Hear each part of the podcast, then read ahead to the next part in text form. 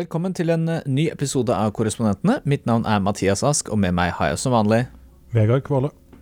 Og Johannes Berg. eh, velkommen tilbake til eh, USA etter en lang tur til Bahamas, Johannes. Det var en lang reise. Du, for nå det, går det faktisk flere direktefly til Bahamas, både fra Chicago, New York og Miami og Fort Lauderdale og eh, Houston, som jeg fløy fra. Eh, så det var, en, eh, det var en interessant tur jeg hadde.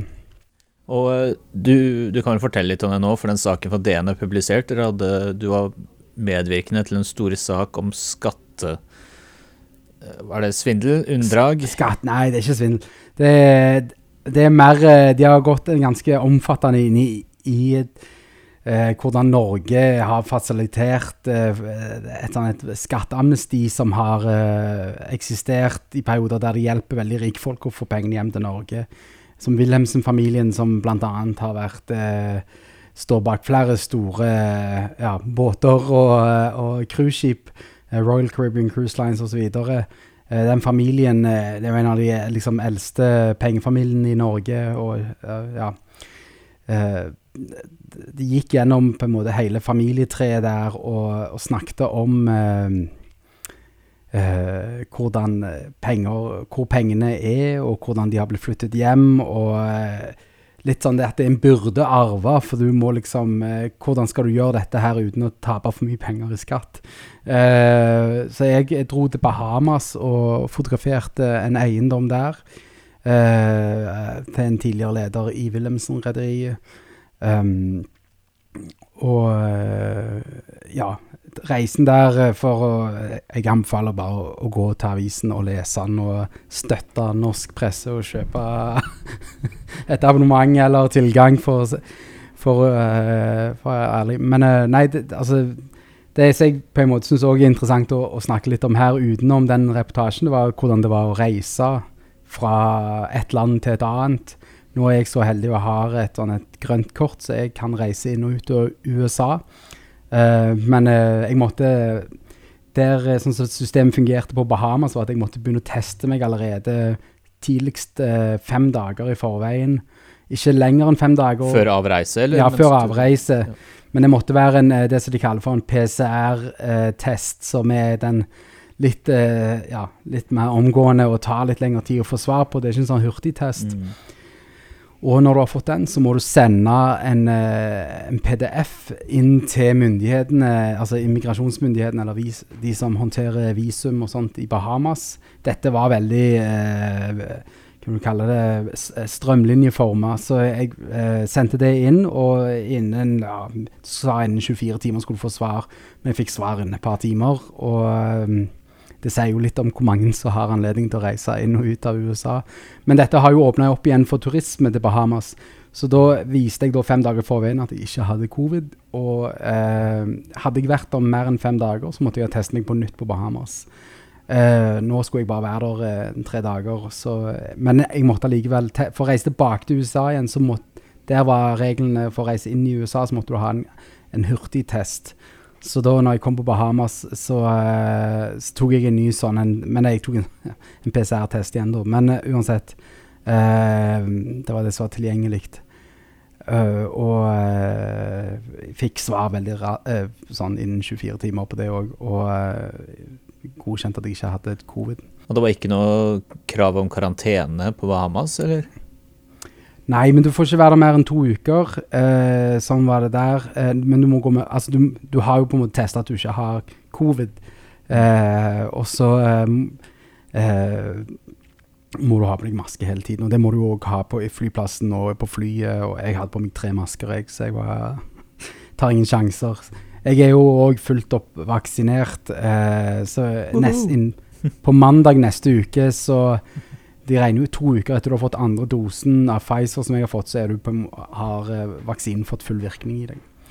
Men jeg, jeg ja, eh, det var veldig sånn begrensa. Det var ingen, nesten ingen turister å se i det som var eh, downtown Bahamas eller Nassau, der jeg var Folk er som regel på resorten. Jeg bodde på en eh, courtyard-hotell, sånn et enklere Marriott-hotell midt i byen der, og eh, det var Jeg kunne telle på en hånd hvor mange gjester det var der. Så Men det var, det, altså, det var komisk å være i paradis og, og ingen turister. Det må jeg si. Det var en, en ny opplevelse. Bahamas må ha vært ekstremt hardt rammet, altså kanskje et av de stedene i verden hvor næringslivet har vært eh, hardest rammet av, av covid. Altså det er, det er over 90% turisme som inntekten der. Det er ikke Ja, så det var eh, jeg eh, ser fram mot at alle får ting til å svi rundt igjen. Nå er jo min delstat Texas Den er, skal jo åpne fullt for at alle kan få vaksine fra mandag av. Mm. Og de åpna jo for fullt to uker siden for all type virksomhet skulle få ja, sette i gang. Så det, det er en av liksom litt interessante vinklene å ha på ja, å være i en republikansk stat etter å ha vært i en For det er jo litt andre forhold for dere som er i New York med vaksineringen. Det går, går, det går relativt tregt her òg, for å si det sånn. Altså jeg vil si at selve vaksineringen går jo veldig fort. De skryter jo nå av at uh, den Javits Center, vaksineringssenteret, har vaksinert en kvart million mennesker. Uh, der vi henger litt etter når det gjelder dere, er jo hvem som uh, kan få tilgang til vaksinen akkurat nå. fordi nå har vi nettopp gjort det mulig for alle over 50 å få vaksinen, og så selvfølgelig de yrkesgruppene som også kan få den. Men uh, forhåpentligvis så tar det ikke lang tid før uh, Vegard og jeg også kan få den. Ja, så, så, mye som Cuomo elsker journalister, så antar jeg at det kan ta noen år. Ja, Nei, men det virker jo Altså, jeg, jeg også, men også det virker som det går veldig fort, egentlig, denne vaksineringen. Selv om det er veldig kjedelig for oss som ikke kvalifiserer ennå, selvfølgelig, å sitte og vente. Men, eh, men, men det, det jeg vil si egentlig hele USA, altså, hvis man sammenligner med Norge, da, så er det jo ganske utrolig hvor mye raskere det har gått i USA eh, de siste månedene. Eh, ja. Siste par månedene bare. Det er jo en dramatisk forandring. Jeg vet ikke, er, hvor stor andel er det liksom nå av de over 60 eller 65 eller noe som er vaksinert nå i USA? Det er jo en betydelig andel. Eh, Nei, ifølge Biden-administrasjonen så er syv av ti amerikanere over 65 har fått sin første dose. Så det er jo et kjempehøyt tall. Vi, altså er ikke, Hva er det de regner som sånn herd immunity, da? Er ikke det rundt der? Ja. Jo, det er jo over 70% men så må de jo få begge, eller noen av dem må vel få begge dosen vaksinen. Ja, men det må òg være for hele befolkningen. Det nytter ikke bare at en viss gruppe har det. Det er jo den mest sårbare gruppa som statistisk sett. Så når så mange nå er vaksinert der, så er det altså så veldig betydelig. Jeg føler de bare skulle skrudd kranen på fullt. Jeg syns den her medisinske matematikken som jeg kaller det, er litt for uh, traurig. Ja, det, det, minner litt om det å skulle gå på et fly når de eh, roper opp grupper som skal gå på flyet, og så når du ikke har brukt sjansen din, så, så kommer liksom alle andre At det går litt sånn Akkurat denne her eh, Det går litt treigt med alle de som skal gå på flyet, syns jeg. da. Det, med her, må du bare liksom Nå må du bare skynde deg. Nå må du bare få i deg denne her vaksinen. Der får, ser man jo nettopp det eh, med de, disse lokale forskjellene. da, altså hvordan I noen delstater så er det noen yrkesgrupper som er kvalifisert for å få vaksine, mens i andre delstater er de ikke kvalifisert. og nett, dette her med alderstrinn. altså I Alaska så har jo alle over 16 år vært kvalifisert i en god stund allerede for å få vaksine. Eh, Texas åpner opp for det nå, mens i New York så er det fortsatt bare de over 50. Så det, det er jo veldig lokale forskjeller her fra delstat til delstat uh, hele veien. Og det, det, er jo litt det man ser i sånn, et føderalt system.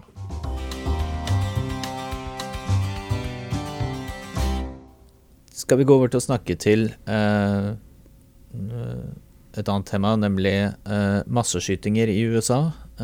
som ja, dessverre har blitt et veldig aktuelt tema igjen. og Eh, selv om jeg så at drapsstatistikken viser at eh, antall drap i USA, da særlig amerikanske storbyer, steg ganske mye i 2020 under pandemien, så hadde man jo ikke lenger de store masseskytingene som skjer i USA med jevne mellomrom, og som får hele landet til å stoppe opp, enten det skjer på eh, en skole eller et kjøpesenter eller i en kirke. Men det har vi jo fått nå eh, først Eh, i Atlanta, hvor åtte personer som jobbet på tre massasjesalonger, ble drept. Og så på et kjøpesenter eh, i eh, Colorado, i Mm. byen Boulder, hvor ti personer ble drept, inkludert én politimann, eh, som var den første som ankom eh, stedet.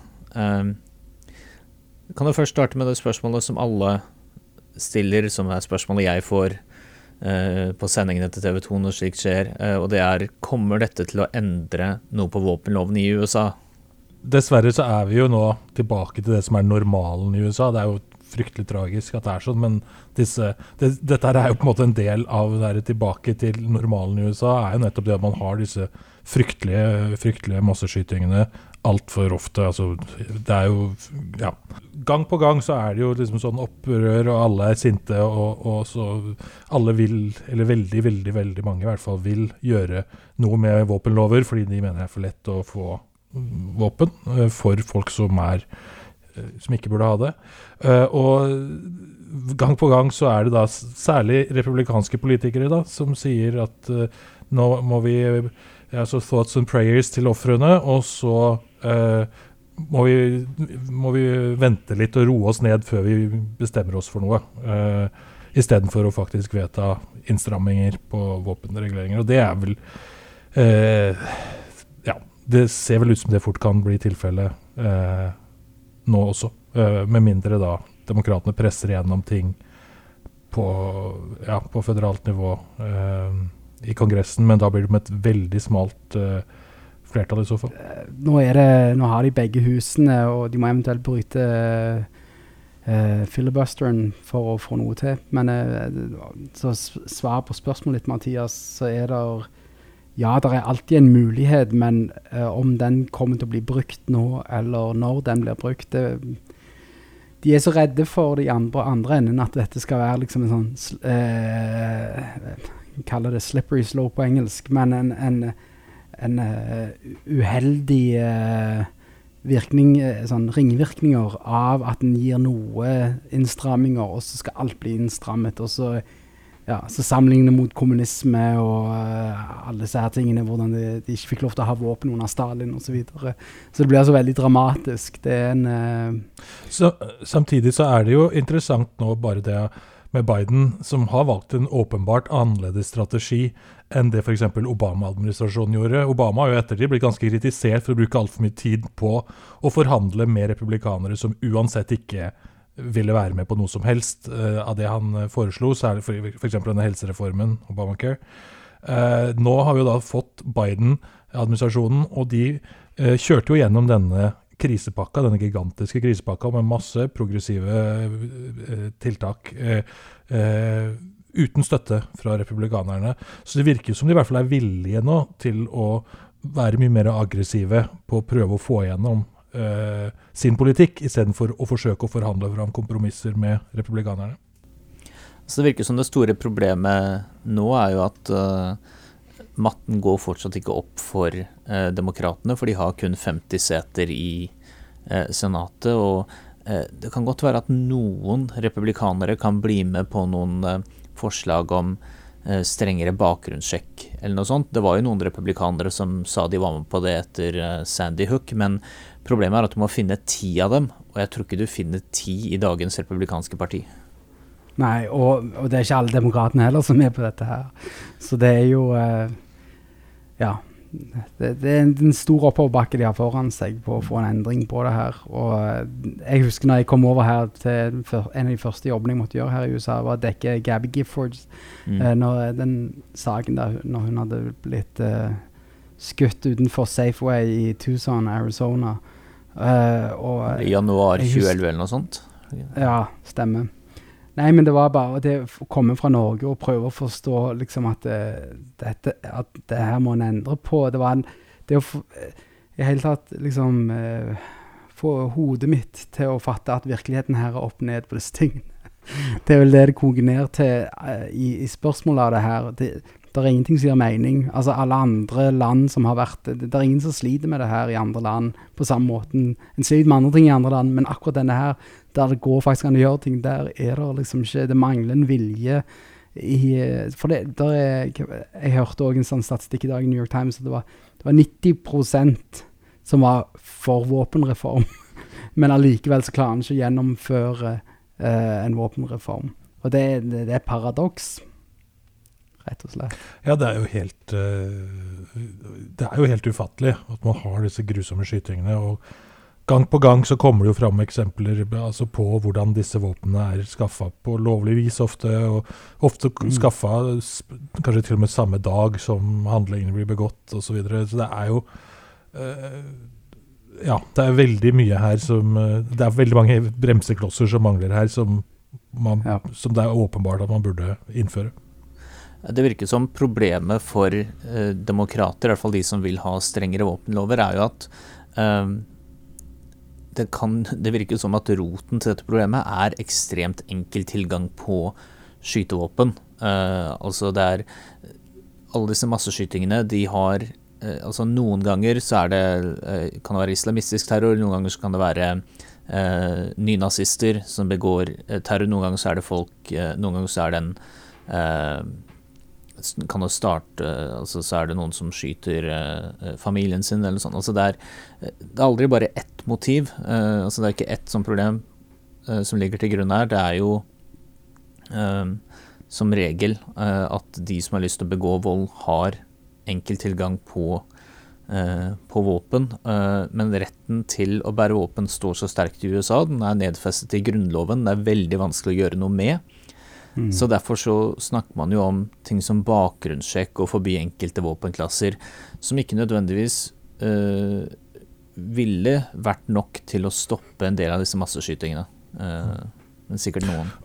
Absolutt. Og i tillegg et, ja, Jeg tror du peker på det viktigste der, men i tillegg et annet element her òg er jo dette som går på mental helse. Og hvordan eh, amerikansk helsevesen er Med mindre man er ressurssterk i utgangspunktet og har penger eller eh, god forsikring, eller noe sånt, så er det veldig vanskelig å få eh, altså behandling for mentale helseproblemer i USA. Eh, det er jo Det er jo dyrt. det, ikke sant? Og det er jo ofte tilfellet også i mange av disse masseskytingene. At dette er personer med, med ulike former for mentale lidelser som går rundt uten å få behandling for det. Eh, så Ja, men Ja. husker du til og med han kongressmannen som ble skutt på denne her baseball, eh, softball-kampen? Steve Scalise. Ja, og til og med etter det så klarte de altså en, Når de sjøl ble angrepet, og det var jo en, eh, en, eh, en Bernie-supporter som, som angrep han. uh, så det, der er, de går i alle retninger med mentale lidelser. Det er ingen eh, Og det skal han være for så vidt eh, Jeg sier ikke det med latter i munnen. Altså her må det Dette er veldig seriøst, og det, det, det må tas tak i. og eh, der er jo eh, Det er vanskelig å kontrollere det på alle måter. For det, det, det er ofte disse her enslige eh, Det er ofte ja, det er enslige menn som ikke eh, Som utfører dette her, som sliter. Sant? Og Én ting er våpenet, og en annen ting er på en måte mentale helseaspektet, sant? som er problemet her. Eh, var dere og dekket eh, den masseskytingen på den kinosalen i eh, Aurora i Colorado? jeg, var- jeg var der, ja. For det er jo Altså Colorado er en Det er ikke en kjempestor stat. Jeg tror den har ca. seks millioner innbyggere eller noe sånt. Denver er riktignok en stor by, men den har vært åsted for et par sånne store masseskytinger som Det er selvfølgelig Den mest berømte er jo mest berømte er selvfølgelig Columbine i 1999. Så det er med ca. ti års mellomrom. 99 med Columbine, 2012 med Aurora, og så 2021 med Boulder. Og alle disse Ja, men så har det òg vært et par skoleskytinger på Highlands Ranch, som er en sånn suburb sør for Denver. Mm. Eh, jeg hadde en venn som eh, faktisk eh, hadde sine barn på den ene skolen. Det gikk bra med de, men allikevel, det er jo det er helt uvirkelig. en tenker at det skjer ikke en sjøl, eller det har ikke skjedd med meg direkte, men du vet ikke. Og det er det som er sånn du, Det er en rulett, rett og slett, å, å, å være i et sånt et samfunn, for du bare vet aldri du vet, Det de snakker om nå, du kan ikke gå på butikken uten å vite at ting skal liksom at du skal bli angrepen der, da. Så er det så annerledes mentalitet i forhold til dette med våpen. Altså sånn Vi Altså i USA så er det som ofte begrunnelsen for å ha våpen er og da føler jeg meg tryggere, da er jeg beskyttelse. Men jeg føler meg ikke spesielt trygg hvis det er veldig mange rundt meg som går rundt og bærer på våpen. Tvert imot så er jo da føler jeg bare at sjansene for at et eller annet går galt, øker Men det er veldig. du som eh, Men det er deg som ikke Du har ikke våpen. Du må bare se på det. Nå skal ikke jeg Men altså, de, de, det at en ikke har våpen trogne, altså Det er en falsk trygghet, for det er jo veldig få som har taktisk trening og hvordan en skal håndtere en sånn situasjon. Uh, så det, det er jo ingen argumenter for at alle skal ha våpen, syns jeg heller. Uh, og alle skal gå rundt med det. Det, bare, det virker helt paradoksalt. Mm. Men det er jo det, det argumentet ditt der er, er jo helt sånn det, det er det som er fornuften. Men fornuften eksisterer ikke i denne problematikken i, i denne verdensdelen. Altså det, det, det er opp ned, og det, og det handler om store selskaper som skal tjene penger. Det er det det koker ned til.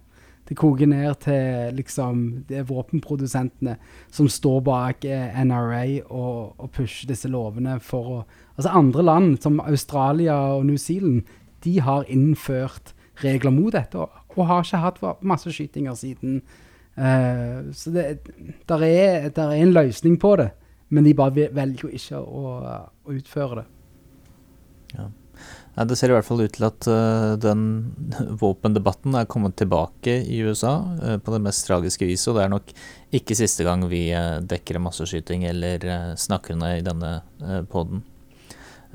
skal vi gå litt over til dagens siste tema, som er situasjonen på grensen, som jo også er en sånn situasjon som var veldig stor før pandemien, som nå har kommet eh, tilbake. Eh, Johannes, du er jo vår eh, grensekorrespondent i Texas. Eh, hvordan, eh, hvordan blir situasjonen? Ja, stemmer. Ja. hvordan, blir, hvordan blir situasjonen dekket altså, i Texas, grensestaten? Den er sett på som ganske problematisk ut ifra Texas' øyne. Det, er ikke de, de setter ikke pris på eh, Altså, guvernøren går ut her og sier at det, det er, de føderale myndighetene har gjort en elendig jobb i å, å ta tak i dette her. Altså, de, de sa De sier med eh, Munnen sier to forskjellige ting. Han sier ja, da, nå, har, nå åpner vi igjen for at eh, de som virkelig trenger det, altså barn og, og andre flyktninger som søker asyl, har rett på å komme inn igjen. Det er ikke en full stans der, både sånn i, med tanke på covid og eh, med tanke på eh, ja, rett og slett eh, menneskerettigheter.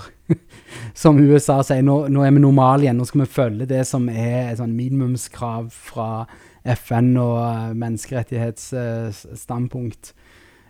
Men problemet igjen da er at det, det, det, disse menneskesmuglerne sier i Mexico og andre steder at de, nå er det åpent igjen, nå kan alle komme. Og det har gjort at det er ekstremt press på grenseovergangene. Og eh, folk kommer jo inn, og så blir de sendt eh, tilbake igjen til Mexico med en gang. Uh, mens de barn, som òg er en stor utfordring her, de blir ikke satt i bur. men de blir satt i sånne nye fasiliteter. De har bygd noen sånne rom her og der som gjør at det er eh, De har mer kapasitet til å ha disse barna kommende. Og, og, og Texas, eller presidenten har godkjent at eh, FIMA, som eh, normalt sett håndterer eh, sånne eh, naturkatastrofer og, og sånt, eh, er med her og hjelper. Men det, det, er en, det er en elendig situasjon de er i her. Det er jo en veldig vanskelig balanse her, for det er jo akkurat sånn som du var inne på, Johannes, så har jo Trump eh, Altså, det Biden har gjort, er jo på en måte å eh, prøve å få fjerna en del av de mest eh, inhumane eh, sidene ved Trumps innvandringspolitikk. Forsøke å løse opp litt. Stephen Miller, som da var Trumps rådgiver, og egentlig en ganske sånn høyreradikal nasjonalist, vil mange hevde, eh, han eh, var jo den som sto for veldig mange av disse ekstreme tiltakene til Trump. Og altså, Vi skal også huske at Trump balanserte jo hele sin valgkamp uh, i 2015, øh, før han ble president, med å komme ned denne rulletrappa og fortelle at uh, Mexico sendte øh, voldtektsmenn og andre forbrytere til USA. og ja, en, mange syns jo ja, så da, Han satte jo tonen der, og dette, med, dette med å bygge en mur mot Mexico osv. Eh, og så har da Trump, nei, unnskyld, Biden forsøkt å løse opp på dette, og det er jo eh, vanskelig å få den der balansen med altså signalisere at ja, vi vil ha en human innvandringspolitikk, men eh, samtidig ikke bli helt oversvømt på disse mottakssentrene, da. Eh, og det er jo det som har skjedd nå, at det er på grunn av, også pga. veldig vanskelige forhold i mange av disse landene i Sentral-Amerika, så, er jo, så er det jo en stor strøm av immigranter, eh, asylsøkere og sånn. Og eh, ja, og dette blir jo fryktelig vanskelig for Biden. Eh, og det, man er i en situasjon nå hvor uh, disse barna uh, som har fått lov å komme inn i, i, uh, i USA når de kommer til grensen alene for å søke om asyl, de skal jo egentlig bare være i disse mottakssentrene i 72 timer, tre dager, men mange av dem blir jo holdt der mye lenger enn det. og jeg tror dette Litt av grunnen til dette Så dette er jo kanskje nå blitt en større politisk krise for Biden enn det er en ordentlig krise. Eh, for de føderale myndighetene i USA kommer nok etter hvert til å prøve å få mer kontroll på dette her, men republikanerne har jo allerede slengt seg over dette her, og de flere replikanske politikere har dratt ned til grensen for å holde pressekonferanser. Og jeg tror du kan spore mye av det her tilbake til da under Trump så var først kritikken fra demokratene at man snakket om familier ble separert, og plutselig så begynte du å høre slagordet 'barn i bur', eller 'kids in cages'. Mm -hmm. eh, og det er jo klart mye av det skjedde eh, under Trump, men sånt noe skjedde jo også under Obama, eh, og ja. under, under, andre presidenter.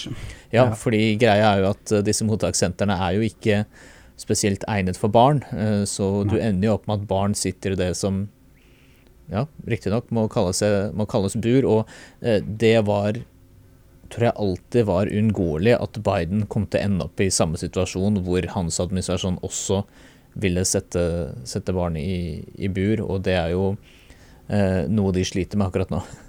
Absolutt, og de jo, det er jo en voldsom pågang av uh, immigranter nå. Bare i mars var det jo 100 000 uh, som ble på, eller som både meldte seg og ble stansa på grensa uh, fra Mexico. Og er, de regner med at det kan komme rundt to millioner immigranter eh, i løpet av 2021. Sånn totalt sett, hvis, de, hvis, dette fortsetter i samme tempo. Så det er jo voldsomme eh, antall mennesker da, eh, håndtere eh, for dette apparatet. Men jeg har hørt at dette her òg altså, det, Jeg tror på NPR jeg hørte dette i helgen, at det, disse her eh, store mengdene migranter, det er sykluser òg. Altså, der de kommer i perioder dette, dette er et problem. Eh, og det har jo litt sånn med gjengkriger og det har med uroligheter i de mellomamerikanske landene som Honduras og Guatemala. Og, så det der er Ja, det, er en humanitær krise, for å si det mildt, eh, på grensen. Og eh, som må løses på en eller annen måte. Eh, dette, dette, er et land som er grunnlagt av immigranter Eh, eller nå sier jeg noe feil. Altså det, det, er et land som i utgangspunktet ble okkupert av noen immigranter. Eh, og, eh, men, men, det der å ha motstand mot det, det, det, det er ikke noe nytt. Dette har liksom eksistert i eh, ja, over, godt over 100 år. Eh, altså Problemer du har med de nye som kommer hele tiden. Ja, altså de siste åra har dette blitt forsterka veldig også. fordi det vi har jo hatt en voldsom sånn nasjonalistisk strømning eh, under Trump rundt eh, dette med America first og stenge grenser både for Altså alt. Både innvandring, handel og osv. På en måte lukke USA fra resten av verden. Det har jo på en måte vært det var jo det som var hele det som, det som skjedde under Trump. En av de store trendene, på en måte. Og eh, nå er prøver jo Biden-administrasjonen å få USA inn i verden igjen. Både sånn når ser i internasjonale organisasjoner, i, når det gjelder handel, når det gjelder eh, Og også da innvandring, hvor de forsøker å løse opp i dette eh, systemet. Fordi hele det systemet, det hevder jo Biden-administrasjonen, de mener jo at de på en måte har prøver å bygge opp igjen et system nå som ble fullstendig rasert under Trump. Og det er, eh, det er på en måte deres eh, ståsted. Og de har jo også nå sendt inn nødhjelp, altså via Fima. Eh, ja, og altså lederen for immigrasjon, han eh, Mallorcas. Mallorcas, jeg tenkte på. ja. Uh, han sa jo at i helgen på CNN sa han at nå er gren grensen er stengt, ikke kom. Og det jo, De prøver jo med å være så tydelige som de kan, men det nytter ikke det når disse her eh, coyotene, disse her menneskesmuglerne, skal ja, lyve og si at det går helt fint, bare betal oss 1000 dollar, skal vi hjelpe deg inn i landet. fordi innvandringsdebatten under Trump var ekstremt polarisert pga. ham som person, og det gjorde jo at Demokratene ble, ble, et langt mer innvandringsvennlig parti. Eh, nå er det jo eh, full enighet i Det demokratiske partiet om at eh, alle de antatt 11 millioner uh, uh, ulovlige innvandrerne i USA bør få muligheten til å få først green card og så statsborgerskap.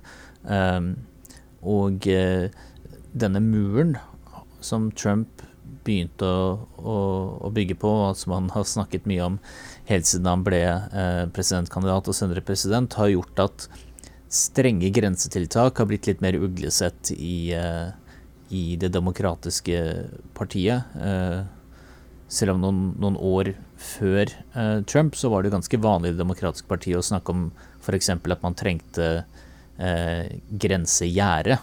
Og så lever vi akkurat nå så lever vi jo en veldig underlig tilstand hvor akkurat som du beskrev innledningsvis her, Johannes, dette her med internasjonal reising generelt er jo helt dødt. Uh, så bare det, alle sånne grensekontroller, alt sånt, er jo i en helt sånn unntakstilstand. Og, og, ja, det er vel alles håp nå at uh, ting etter hvert skal bli litt mer normalisert igjen med, med vaksinering. Og så.